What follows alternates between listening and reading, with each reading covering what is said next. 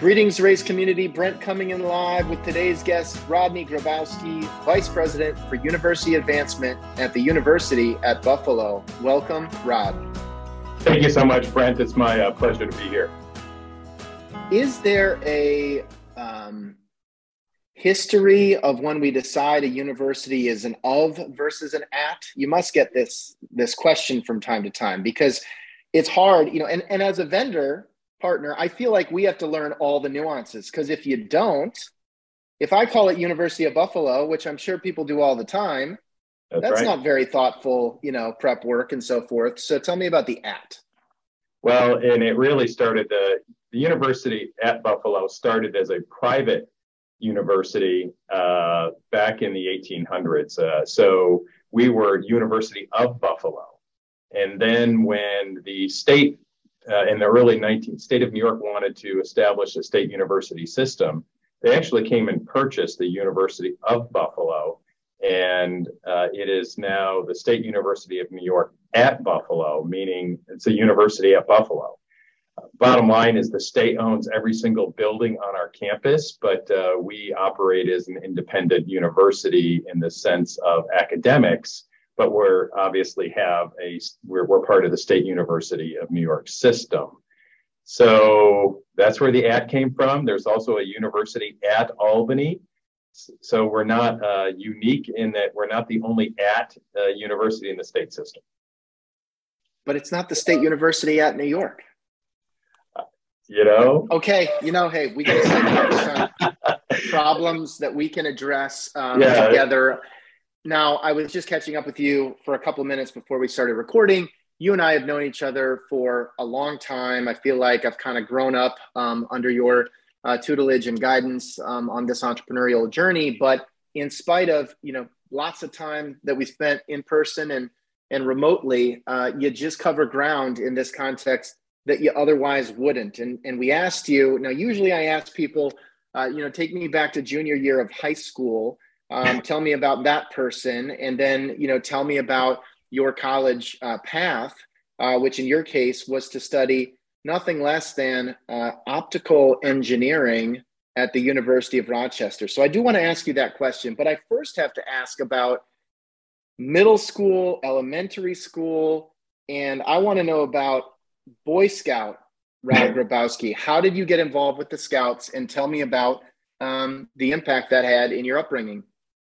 Well, thanks, Brent. Uh, you know, I grew up in a very small town in upstate New York, one stoplight, Phoenix, New York. It's just north of Syracuse. And there was, um, I'm the youngest of five children. I'm a first generation high school graduate. So when I was being raised in upstate New York in Phoenix, there wasn't a lot of activities you could get involved in uh, besides um, baseball, foot, Pop Warner football, or uh, and then when you got into high school, it was the high school sports.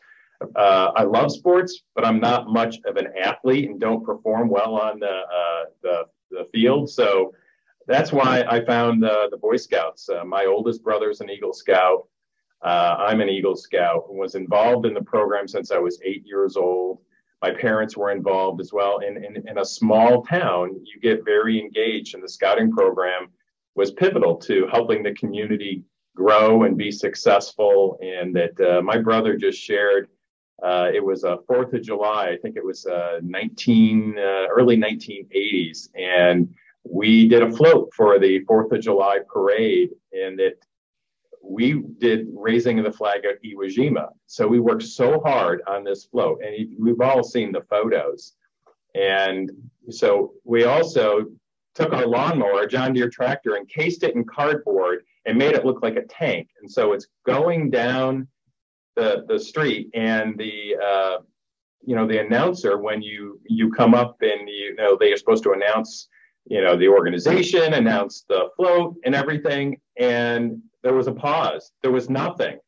And my brother Ray, who was instrumental in making it happen, he's like, "What happened? They didn't even announce this." Well, it's because when they saw it, they were so awestruck. They just didn't expect it. And it moved so many people's emotions that, um, you know, there were people that told us later they were on the side of the road, stood up and were crying because of a family that had died in the war and or or their own memories. And so that's what's growing up in a small community does. And and scouting taught me a lot about leadership, a lot, a lot about my values, but about giving back to others. And and it happened through middle school, high school, and even you know professionally and now volunteer wise.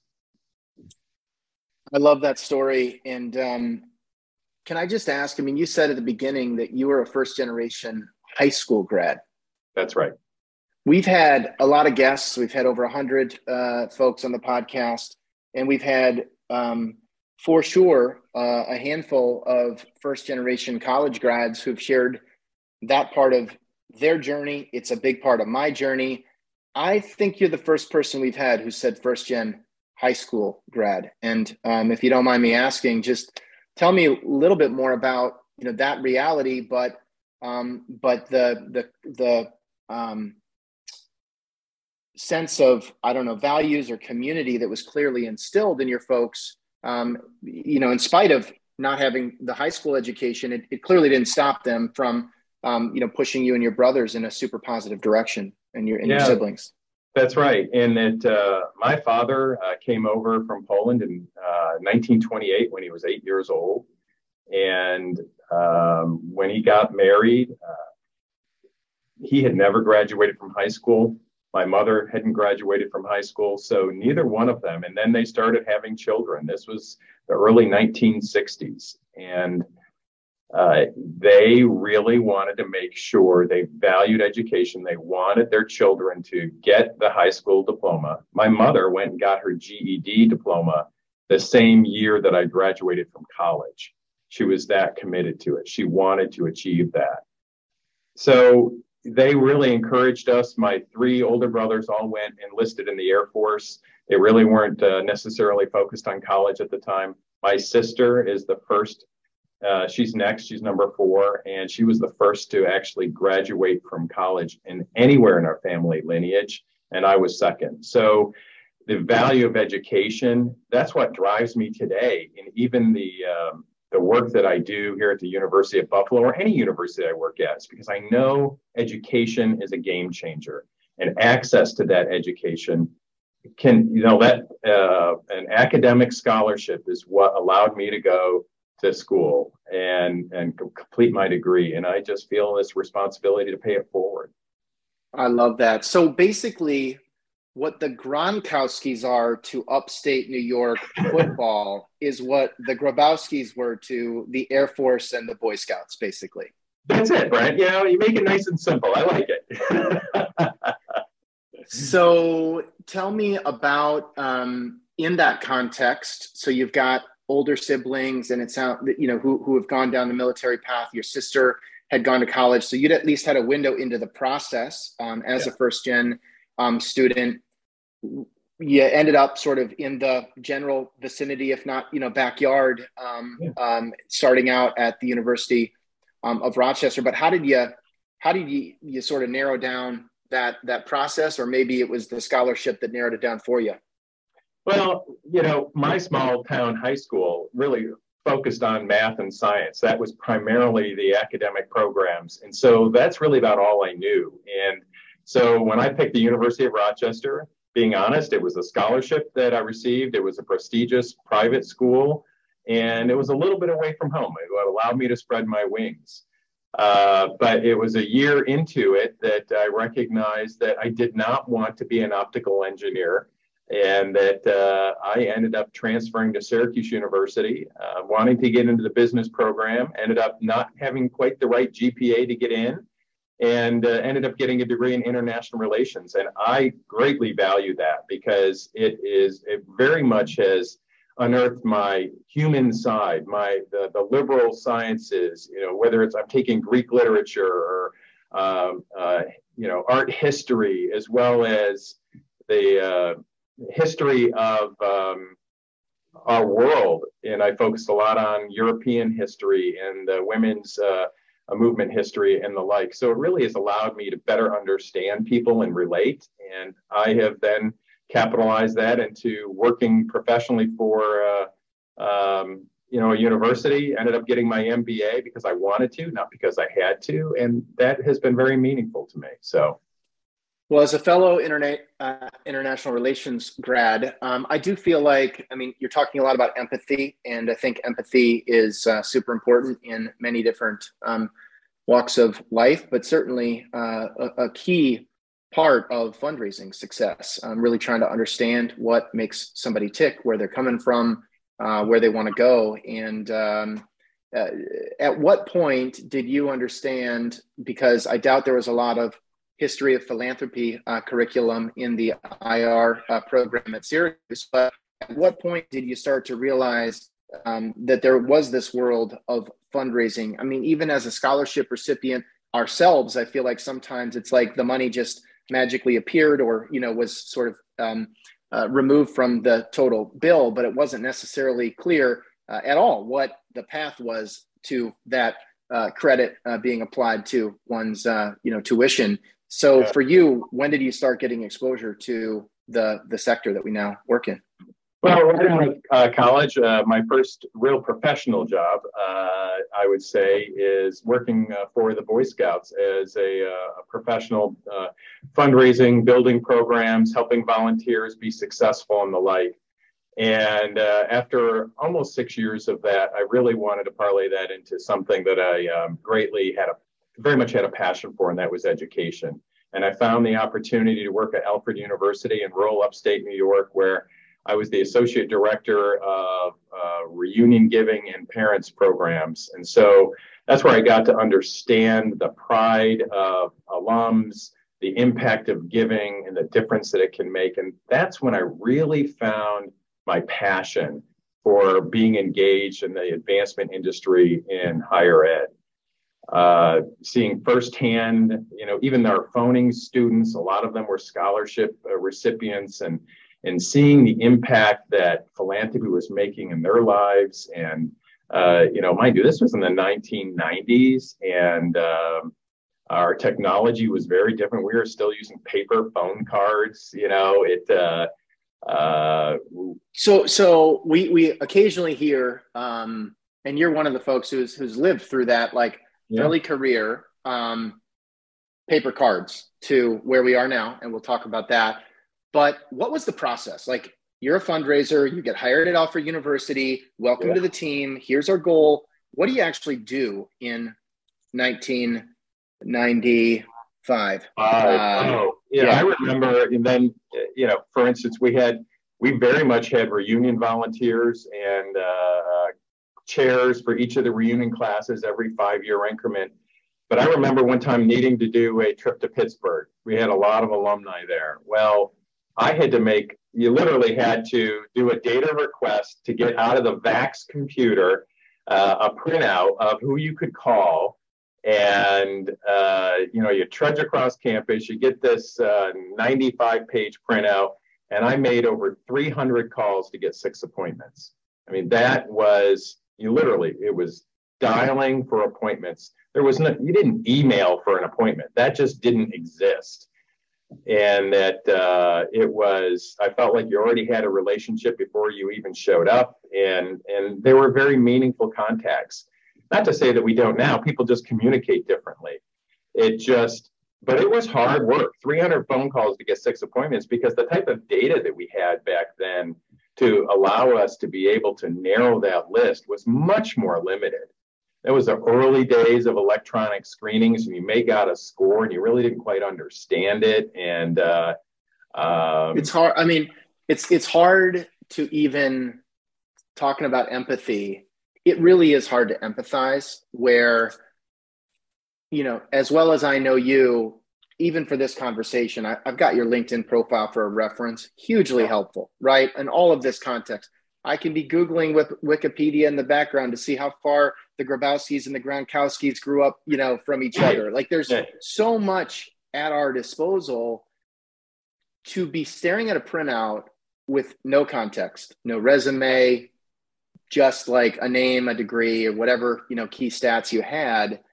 And then to call somebody unannounced, hope they pick up, and have a script ready to go That's right. To differentiate from all of the other telemarketers that I'm sure were calling these folks. Um, oh. I mean, on one hand, it uh, it does sound just just like um, so so different, so time intensive. Um, but the other hand, there is a beautiful simplicity of not having a million other things to reference or cross reference or Google or check your phone in the background and just sort of be in the zone and hammer out 300 interactions um, in advance of a of a trip. So I do wonder if maybe we're we're missing some of that. Um, Brent, what I would say to that is that it, what it also taught me though is to be careful how much you know on someone before you go in on the first visit. You want to know enough so that it seems like this is going to be time well spent. But I don't want to have such a, a heavy I don't need uh, 98 pages of research on someone to know that I need to go talk to them, listen to them, hear their story. And, and it gives you so much more of that color commentary that then allows you to come back and say, oh, okay, uh, this is their LinkedIn profile. Now, this is really the background between the transition from company A to company B and why they did it. Uh, had that happen recently out in California, in that uh, just enough information know this was the right person to go to and and then filled in so much more of that narrative but it, it really allows you to focus and pay attention and listen not to say that um, there's no one right way but you just need to be careful that you you may already know it but you have to consciously say i'm going to ask the question anyway because i want to hear it in their words and and that allows, I think, uh, you to connect better with your your people that are sitting across the table from you. Because who doesn't like talking about themselves, right? You know, ask a question, let people speak. What's their background, and that. Uh, you'll get like you did me in the beginning you know? You want to know about me no, i mean i mean like the you know i've known you for a long time but like the iwo jima you know float like parade experience being so seared in your mind right in your family's yeah. mind that's never come up before right? Because i've never asked because we've never you know really gotten to the like who are you holistically versus you know who are you today as as an advancement leader um, which is part of why we started the podcast because it was an excuse to just take that time and and not talk about um, the last you know five years of your resume and, and and spend more time you know on on the first five years which always then link to the present. Well and you know, and everything that you do with EverTrue, the better data that you have and you provide to our uh, advancement folks is fantastic. Because the graduating classes are getting bigger and bigger. There's a lot more to sift through, and and we need help in order to narrow that and who we should really be spending, try to spend time with, so that you can have these meaningful conversations. But it's an it's a gateway. It's a it's information. It, it you know we can't forget the art of that conversation. You're just well, you're doing it up for us. Absolutely, and and we want to, you know, we talk about the giving funnel a lot, right? And the way that engagement happens in 2022 is a lot different than 1995, and the way that it's measurable, right? That wasn't included in the printouts that you got uh, from the right. Vax computer, whatever that is. I mean, Vax meant a different thing back then for sure. Um, so it's it's you know not only did the information not exist, it wasn't tracked and it certainly wasn't contextualized. But then when you take that and you add in the qualification components, right? There are a lot of people out there who are super engaged, passionate supporters that are not appropriate uses of time from a discovery perspective as we all fight with you know constrained resources in this sector and so being That's really right. judicious about when should we be trying to use the information to personalize messaging in a more one to many or broad based marketing perspective? When does it really inform assignment and that this person needs to be engaged um, in a one to one capacity, either you know today via Zoom or out in California like you were recently? And and I think that that's where you know while the technology does improve um, and we're proud of the progress we're making, um, for sure, from where I sit, the big gap in the sector right now is a willingness to cold call 300 people to get six meetings. And I actually think we're at a point now where you could almost, we could almost eliminate cold calling because between historical giving information, engagement, what we understand about people professionally, mm-hmm. you really should not be cold calling today um, because you know there, there's just from you know the unassigned prospect pool there is no shortage of people who have been philanthropic right. who care we know what they care about are professionally advancing contrasting that with the sheet that you got and the cold calls you made this yeah. is hot calling that we should be doing today. Um, but it doesn't really happen in the way that you were describing. Why? Um, I think part of it, you know, we just had a conversation this morning with my uh, executive team in regards to this. I think that part of the challenge is that we need to continue to find ways to simplify all of this and then operationalize. And, I'm going to give you a very specific example. Uh, you know, in the past three years, the alumni engagement metric scoring is something that now is becoming the industry standard for alumni engagement to understand what, how are your alums engaging with you, whether it be philanthropically, volunteer, uh, whether it be through engagement or it is through um, uh, communications.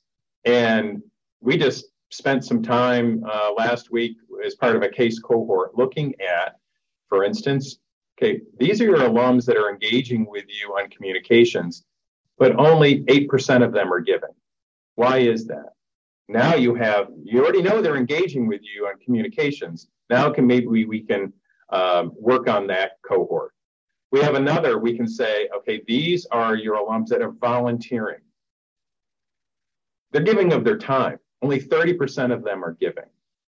When you're volunteering oftentimes that's where your donations go. And you when you benchmark against other schools getting 50 60 70% of their volunteers donating that's a perfect example um, what you're talking about is these aren't cold calls. These are people that are already warmed up to the university and we need to be paying attention to these data points and, and integrating them into our practice. And and i think the more that we understand any of the data points that you provide that we can even generate ourselves and build them into our pipeline development program, you're really eliminating that cold call like you're talking about.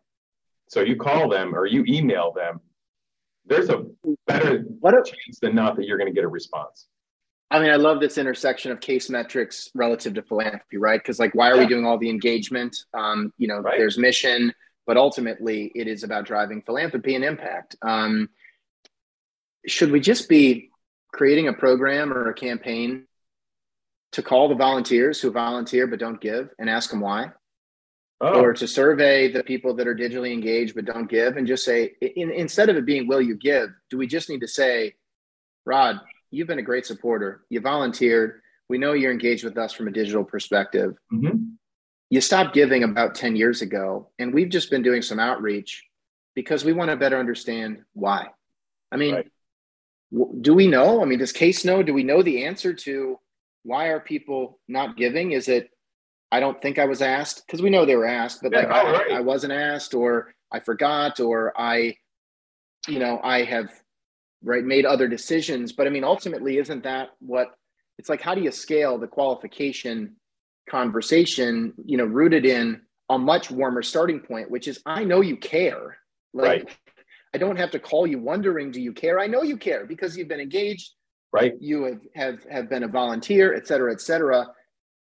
Is that, I mean, or or should that, I mean, who owns that, I guess? Who owns like alumni engagement? We engage them, right?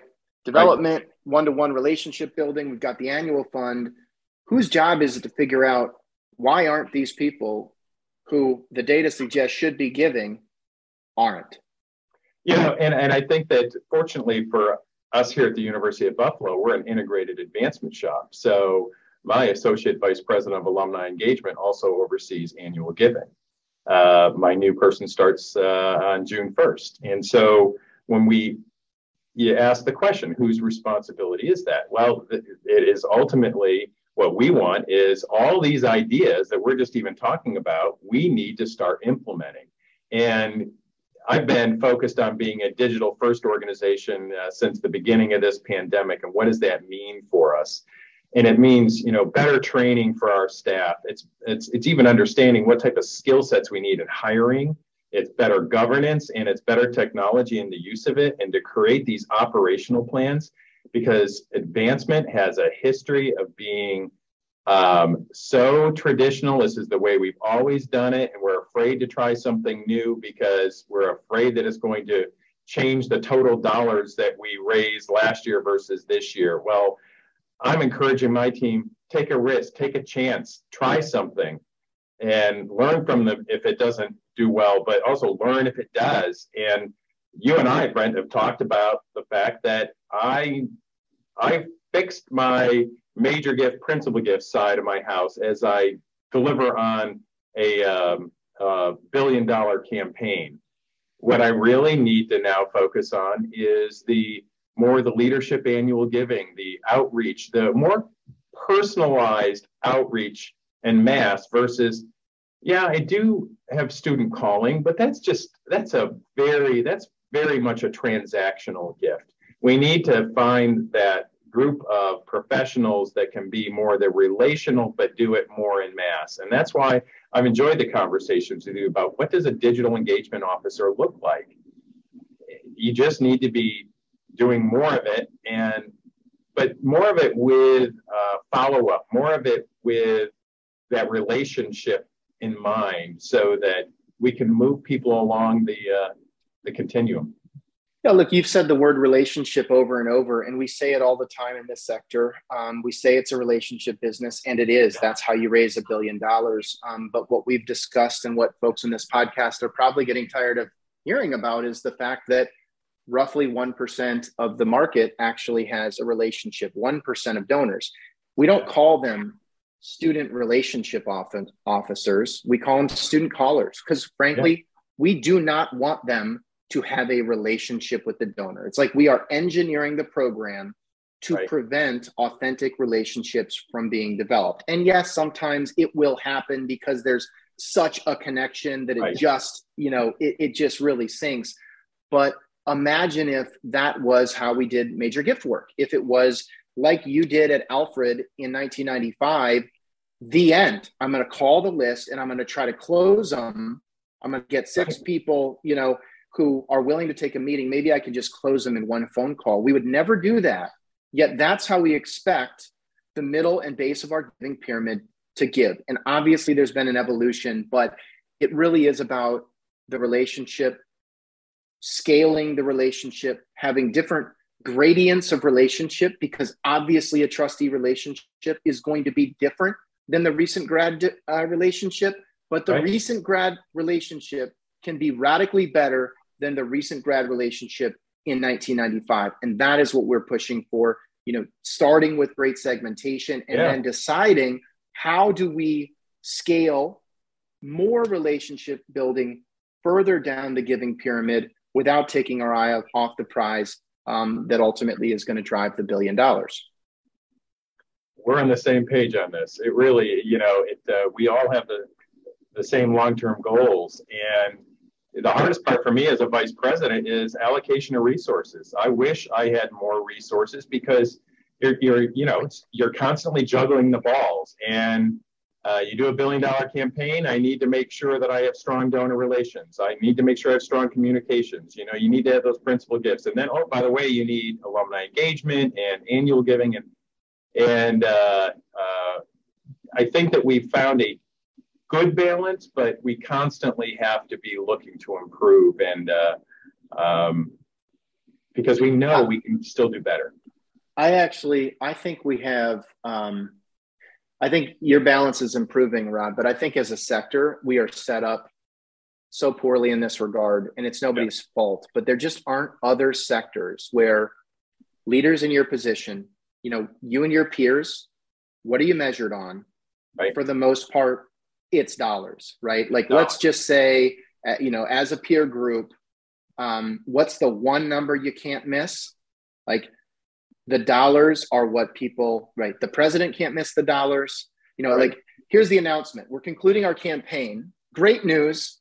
tripled our expectations, you know, beat our alumni engagement expectations uh, by a factor of three. We uh, had events with incredibly high NPS all over the country, all over the world. Yep. Um, unfortunately, we missed our dollar goal by 50%. That's a um, however, like, you're right, that's a failure. And, and I don't think there are too many other industries where the leaders are measured basically on short term revenue. Yeah. But expected to speak to recent graduate. The recent grad equivalent in the enterprise sales world. Yeah. Like enterprise sales leaders do not have to worry about the SMB or the mid market. They're hired to lead enterprise sales. Enterprise sales leaders in advancement, right? People in your position. Yeah. Have to hit the number through the enterprise equivalent. Right. While speaking to and programming around gifts that won't be uh, realized for 50 years. That is so unique to this sector because there just aren't many other sectors where you literally grow your customers, like from student to recent to first time to supporter to the first you know medium sized gift i ever make to my estate plan no other sector works in that way. Uh, and it really it really makes it um, i think so difficult to achieve the balance because ultimately your job is to raise money today yeah that's right and that uh, uh, you know, if you're counting your your cash commitments every single year versus your pledges, unfortunately, at the University of Buffalo, we're a fundraising enhancing organization, not a budget balancing fundraising organization. Because of that, I really don't um, focus on my cash coming in every year. I focus on getting the pledge commitments and and then expect that the pledge payment cycle will uh, work properly. Uh, I think the one area is annual giving. You typically do also focus on on the cash side of it, but that really has allowed us to um, stay focused more on the relationship versus can you write the check today, and that uh, and it allowed us has allowed us to slow it down a little bit to develop those deeper conversations. But you're right, and we are a what what have you done for me today type of organ, you know, industry, and and it's industry. hard. right, right. Can I ask a little bit um, quickly, sort of spinning through the the path that you've taken um, to leadership? You know, your your kind of upstate New York roots, like deep ties, um, study in the general region, Alfred University don't really see the pivot to Jacksonville, Florida um, coming. Um, like, had you really traveled much at this point? Like, Florida versus upstate New York, very different culturally. I mean, oh. just what was that like? Um, especially just given how, yeah, just just how connected you were to to one region until that moment.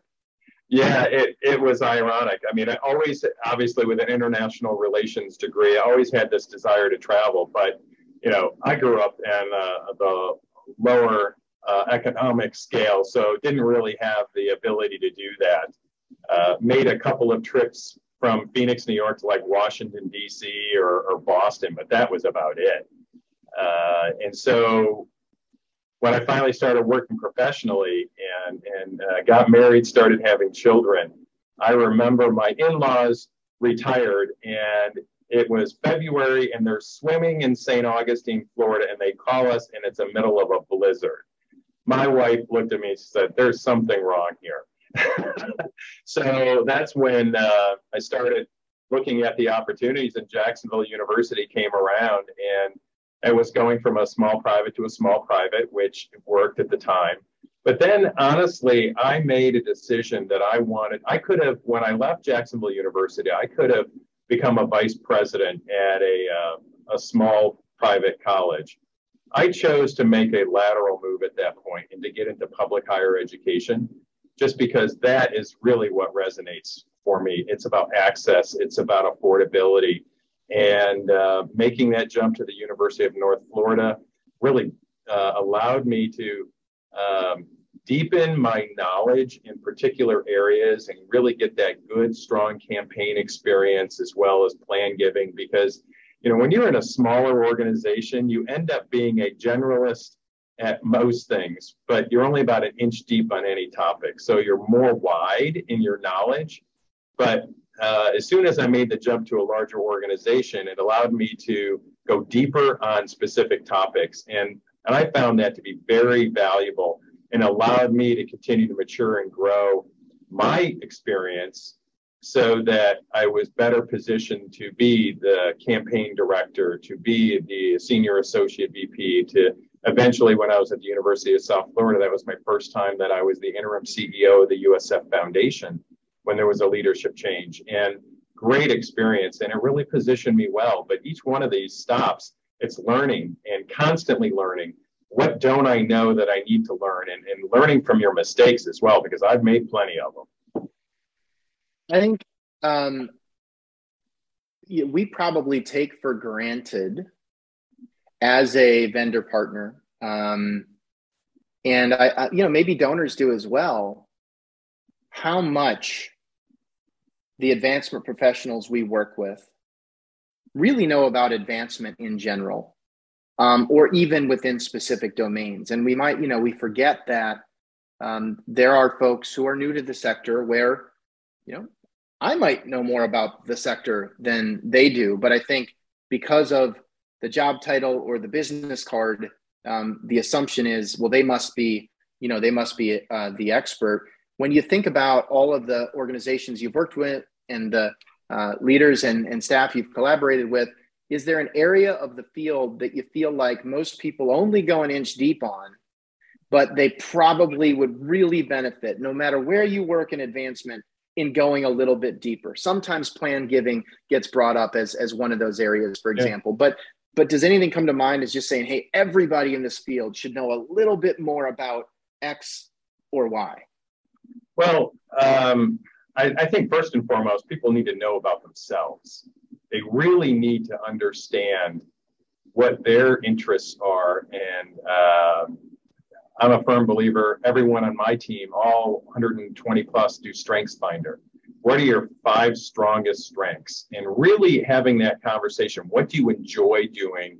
And what do you kind of put off to the side? And, and I say that so that, yeah, of course, everyone should know enough about plan giving so that they can at least have it in their toolbox if they're a fundraiser. Even my alumni engagement team needs to recognize the signs of what someone may be thinking about as potentially a plan gift.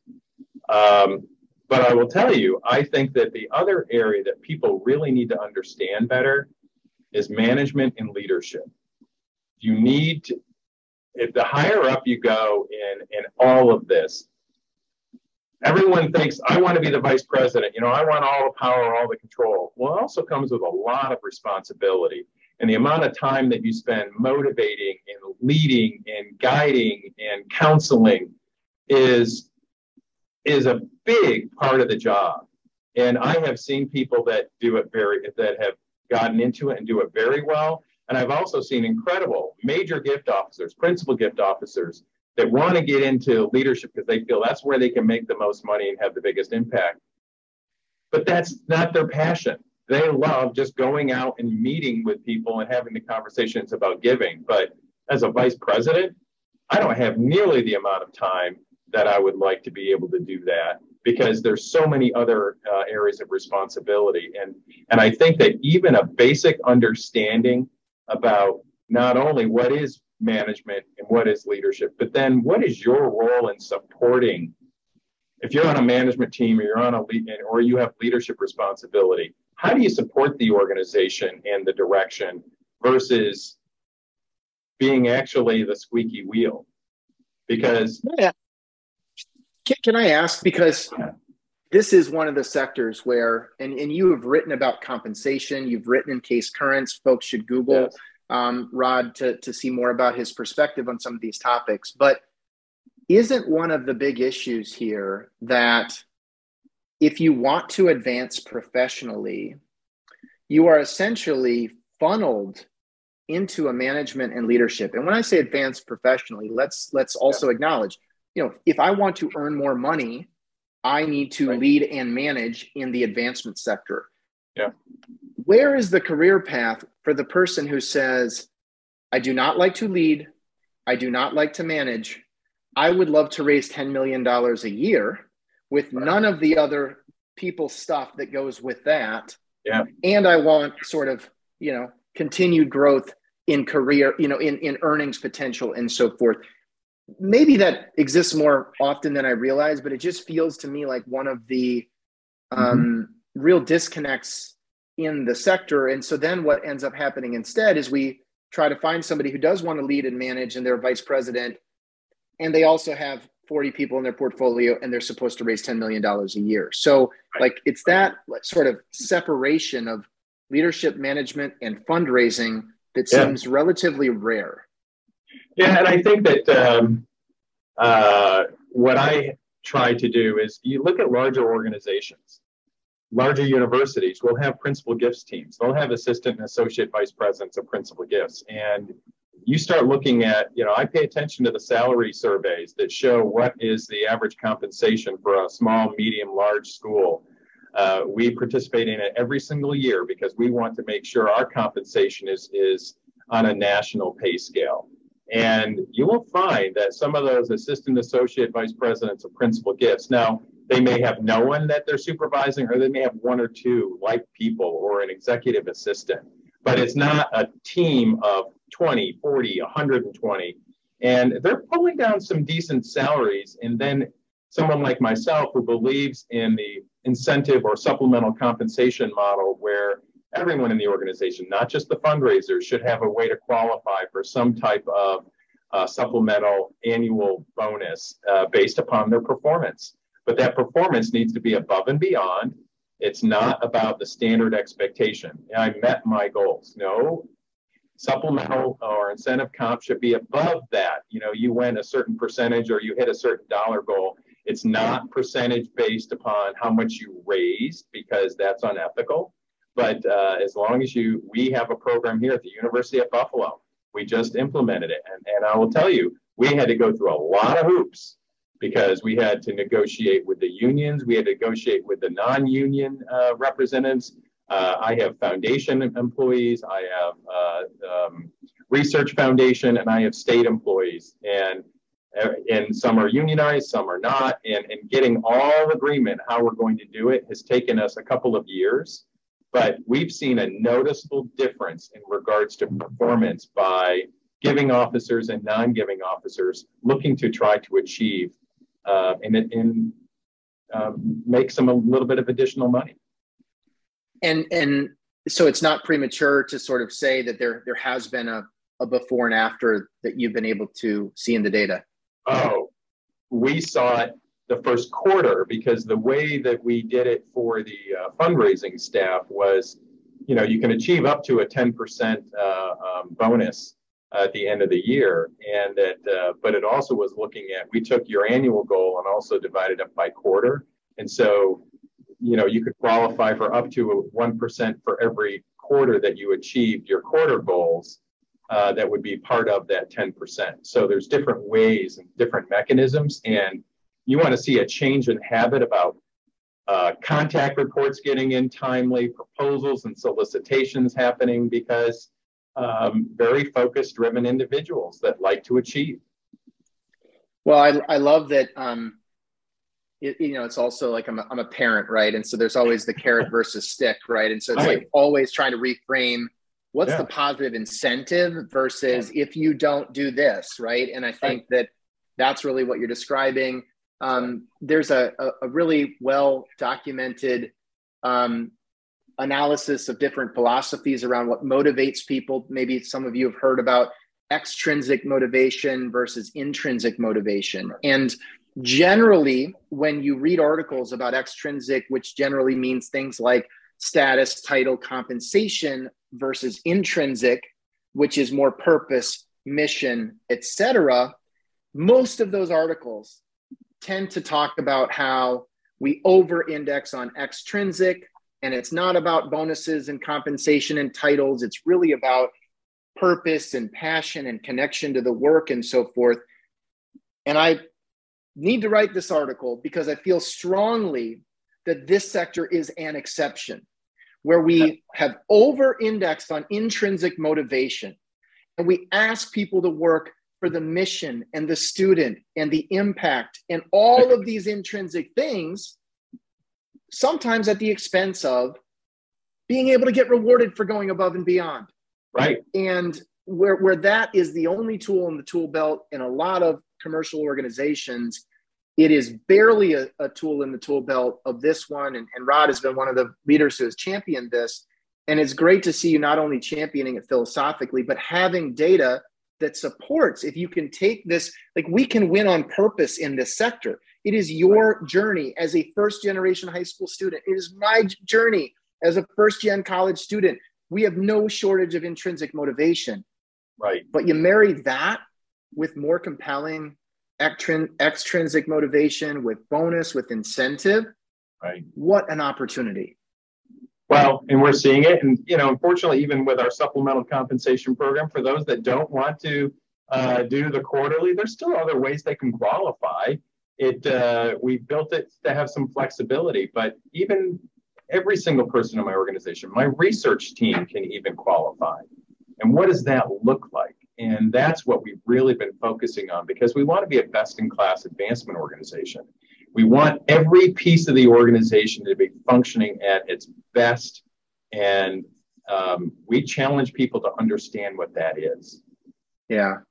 Yeah, I mean, one of the challenge, right? I mean, with if you're going to put in an incentive program, um, you need measurables, and I feel like that's, that's an area where you know, yes, we have CASE metrics, yes, we have campaign goals, yes, individual development officers, you can have pretty clear metrics, but you go further into the organization, there's so much support and infrastructure, systems, research, communications, you know, areas where the measurables maybe um, have been more subjective in the past. Right. You know, you're doing a good job. You know, you've got a good attitude.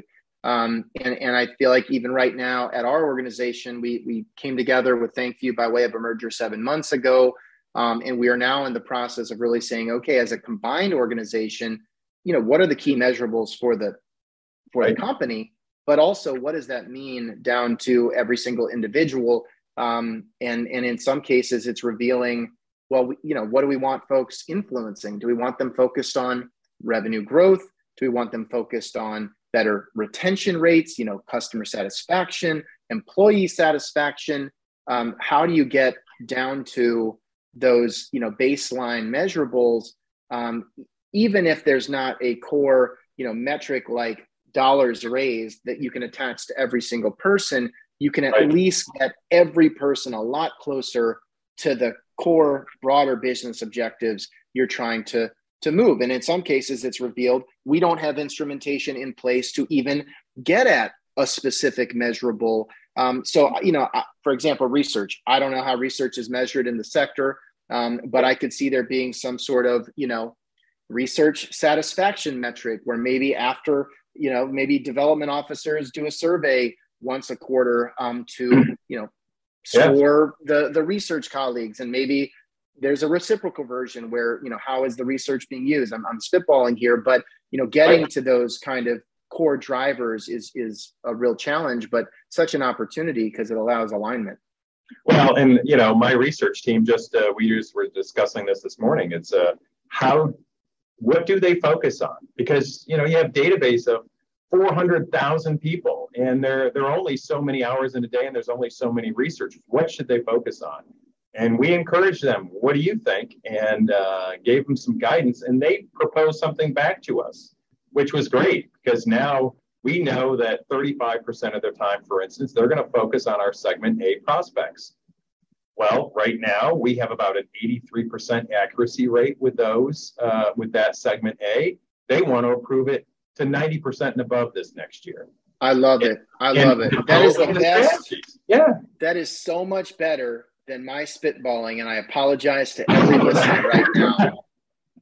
But what a clear example of having the core measurable 83% accuracy, however that may define, we're going to take it That's to right. 90 Right. I love it. And, and I, yeah. I'm sure there are folks listening right now thinking, I have no idea how my research team, you know, is measured. And so, right. um, you shouldn't all email Rod and ask him for uh, know, follow up materials. But yeah, we'll cover it. We'll cover it um, as that is implemented. I uh, we are uh, time is flying here, uh, Rod. I, I, just have to ask in in the time that we have remaining. I want to be respectful of your yeah. schedule.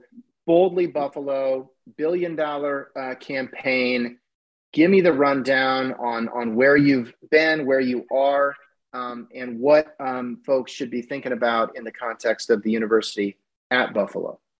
Yeah, and I will say that uh, the Boldly Buffalo campaign has really transformed the way that our constituency even thinks about the university. And um, we started out with only a $650 million goal. I say only. It was still historic for the entire SUNY system. All 64 institutions, no other institution had a campaign goal bigger than that we achieved that at the beginning of the pandemic and we really always knew we wanted to take it to a billion dollar goal and uh, but we also didn't want to be tone deaf so we actually delayed announcing the new goal of a billion and uh, set a new timeline because we weren't sure what was going to happen fundraising wise during the pandemic well the reality is we've had three record fundraising years and we're at about 845 million towards the billion we expect to close uh, a fair amount uh, that will get us almost to 900 million by June 30 of this year. And so we're anticipating that we're going to hit this goal early. And uh, so our decision is, um, you know, when do we close down the campaign and transition to the next one? Because we know the next one is coming. And, and you really see the transformation in the type of gifts because now we have donors coming to us we had one to two endowed chairs a year prior to this campaign. We've completely changed the narrative in the past four years. Now we're doing about 10 endowed chairs a year, and donors are coming to us saying, I want to invest or something like that. And so that is what a campaign can do for an organization. And we're proud to have uh, been able to do that for uh, UB and, uh, and the future of the university. Well, it's been um, a privilege to to see that work um, from the sidelines, and you know, collaboration with with your team as well. Um, and I just want to acknowledge to our to our listeners, you know, this is uh, we're recording this on May 31st, and um, it has been a tough May, right? Uh, it's been a tough May in Buffalo, um, probably one of the toughest. Yeah. It's been a tough May in in the country, and um, I, I, wanted to, to focus the conversation on you know Rod's work and, and and his career path, but I do believe strongly in the context of you know intrinsic motivation. Um, there's not a lot any of us can do in the context of the mass shootings in Buffalo and, and, and elsewhere that continue. Um, but I do believe it reinforces the need for education you know, it reinforces the importance of philanthropy when you look at the response that your community and others have have had, um, and it makes me feel um, uh, like all of us, you know, in this sector are on the right side of of history of of this ugly chapter uh, in history. But I just have to ask, as a you know leader in the community, you know, Rod, what um, you've learned, if anything, over the last month, and you know how um, you know just how how you're doing. Uh, thanks, Brent. And I will say that uh, uh, there's a slogan going around Buffalo right now. It's Buffalo Strong, and how the community is coming together. This is absolutely horrific, not only for Buffalo but for our country. Uh, the fact that this was a white supremacist led uh, uh, event um, really has hit home for so, so many. And uh, we need to pay attention to our community. This is blocks away from our School of Medicine downtown. So we have our medical students that are affected by this more than uh, um, our probably our students that are on our Amherst campus. But I will say that even as an advancement leader, I have team members that are um, really shaken by this. And it's important that we recognize as a leader that we have a responsibility to our uh, employees, our team, to make sure that, and then to make sure this conversation it's now become so much more close and personal, and you see the impact on people that uh, we need to continue the conversation so that we continue to promote a diverse, equitable, and an inclusive community. And um, uh, so it, it, can't stop after two weeks of talking about it after the dust settles. It, we need to continue this and help drive us for to making change in our thoughts in our community. Yeah, look, I mean, there are um, there are certain policy things and debates that uh, we can, you know, influence by way of personal advocacy, however we may choose, um, but ultimately can't control. Um, but there is work that your team is fundraising for every day that supports mental health, that supports medicine and care, that supports education, empathy, DEI objectives. I mean, so many of the things that are counter to the motivations that um, are, are so common in these shootings. And I just think it's um, it, it's so obviously it's so frustrating on so many levels. But uh, for me, it's just a reminder, and, and part of what I shared with our team is like this is why we need philanthropy. Like it's not the only solution for sure. It is a longer term. Um, you know, I think it has a longer term uh, role to play while also addressing some of the short term you know pain that is being that is being lived. But but I guess that's, you know, hopefully maybe the optimistic um, conclusion on, on what is such a, a challenging period is this work matters. It, it, it, it has transformed Rod's life and his family. It has transformed my life. We, we have so much more to do, um, but it's why we've got to fight for the best talent, the best strategies, the best technology. We just cannot accept um, anything uh, other than the best because um, the stakes are, are way too high. Great ending, Brent. Can't thank you enough for the time today. Rod, can I just ask, um, are you hiring? If people want to get in touch, you're active on LinkedIn, I know. Um, what would you recommend?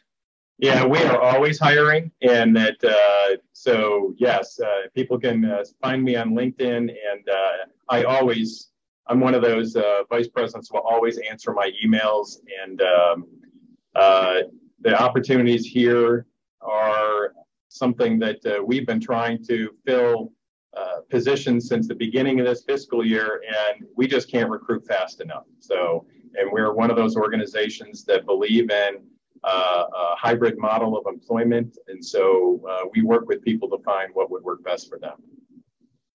Well, I encourage everybody to uh, get familiar with that jobs page at a minimum. Maybe you know somebody um, in your network who uh, you might be able to refer um, Rod's way.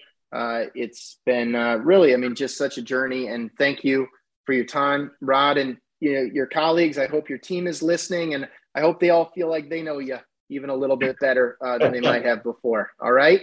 Thanks so much, Brent. All right. Best wishes, everybody. With that, Brent signing off today with Rodney Grabowski, Vice President for University Advancement at the university at Buffalo. Take care.